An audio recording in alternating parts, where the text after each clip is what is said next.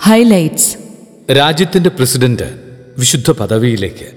ഏതെങ്കിലും ഒരു രാഷ്ട്രീയ നേതാവ് വിശുദ്ധ പദവിയിലേക്ക് ഉയർത്തപ്പെടുക എന്നത് ആധുനിക കാലഘട്ടത്തിൽ അവിശ്വസനീയമായ ഒരു കാര്യമാണ്. ആയിരത്തി തൊള്ളായിരത്തി അറുപത്തി ഒന്ന് മുതൽ ആഫ്രിക്കയിലെ ടാൻസാനിയയിൽ പ്രസിഡന്റായിരുന്ന ജൂലിയസ് നെരേര വാഴ്ത്തപ്പെട്ട പദവിയിലേക്ക് ഉയരുന്നു. രാഷ്ട്രീയത്തിൽ പ്രവർത്തിക്കുന്നവർക്കും വിശുദ്ധരാകാൻ പറ്റുമെന്ന് ഈ സംഭവം നമ്മെ അനുസ്മരിപ്പിക്കുന്നു.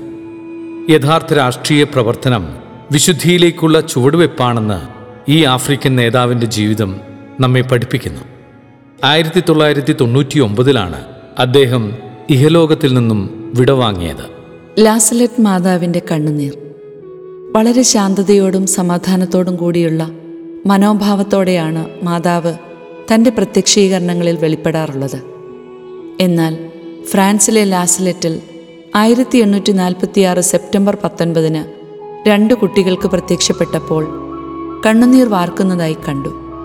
കാരണം ഞായറാഴ്ച ആചരണത്തിൽ പാലിക്കേണ്ട വിശുദ്ധിയും പരിഭാവനതയും നഷ്ടമാകുന്നത് കൊണ്ടാണെന്ന് മാതാവ് കുട്ടികളോട് പറഞ്ഞു. ഞായറാഴ്ച ആചരണത്തിന്റെ പ്രാധാന്യം എത്രമാത്രം വില കൽപ്പിക്കുന്നുണ്ടെന്ന് ഇതിലൂടെ നമുക്ക് മനസ്സിലാക്കാം.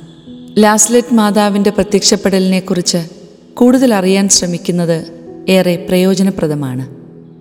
ചർച്ച് ടുഡേ ക്രൈസ്തവർക്കൊരു വാർത്താ ചാനൽ എന്ന ലക്ഷ്യം ഭാഗികമായി ഷെക്കൈന ചാനൽ പരിഹരിക്കുന്നുവെന്ന് അറിയുന്നതിൽ സന്തോഷമുണ്ട്.